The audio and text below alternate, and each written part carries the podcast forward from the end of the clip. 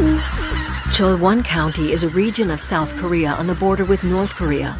Bombed out buildings and a heavy military presence are vestiges of the Korean War. Since the armistice in 1953, the area along the Demilitarized Zone, or DMZ, has been virtually uninhabited, except for thousands of cranes that now winter here, more than anywhere else in the world. That's brought biodiversity expert Marion Strucker to the area. Cholwon is known throughout South Korea for its delicious organic rice.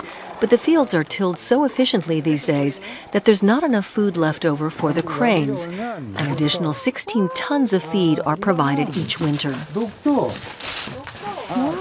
This is all crop residue. It's rice that was harvested too early, so it can't be processed.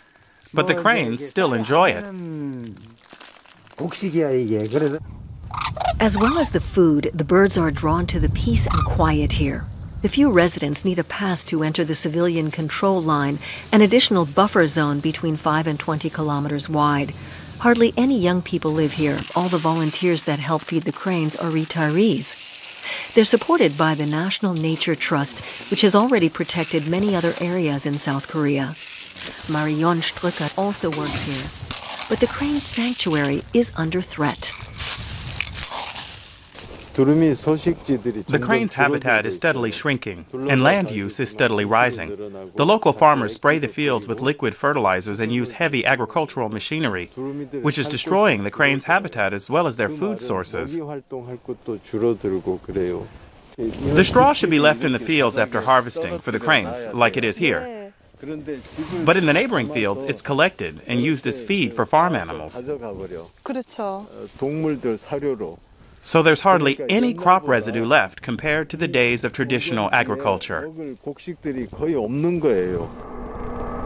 The cranes also reflect the region's healthy biodiversity.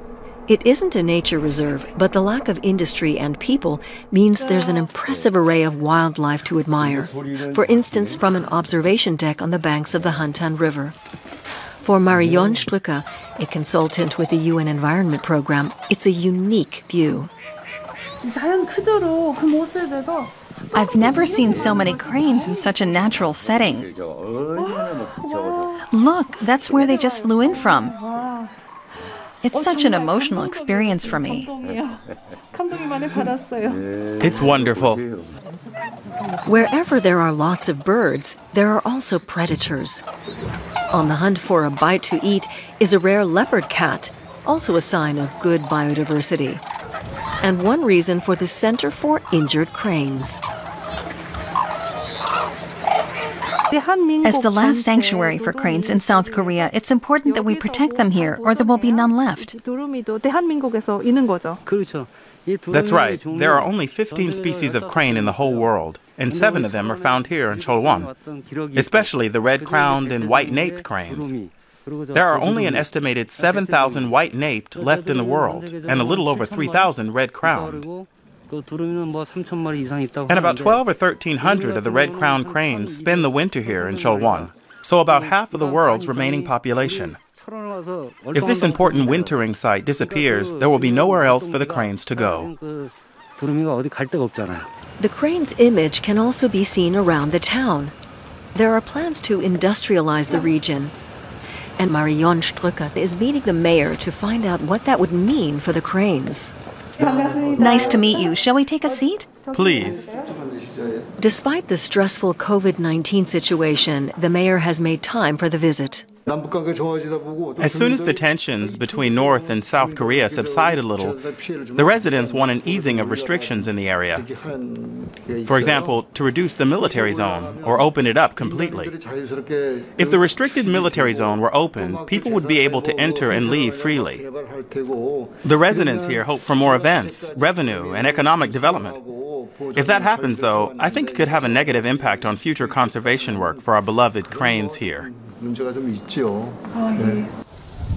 The National Nature Trust, the retiree activists, and Marion Strucker are campaigning to turn the border region of Cholwon and the DMZ into a nature reserve to protect its biodiversity. Regular tallies of the cranes show that their efforts are paying off. The numbers have risen since last year, so I'm very happy. We'll keep up the good work.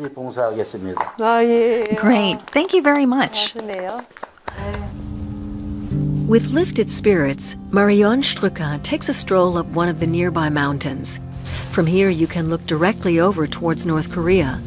A reunification with the South would be a blessing for many people. But for the cranes, only if their protected habitat remains protected.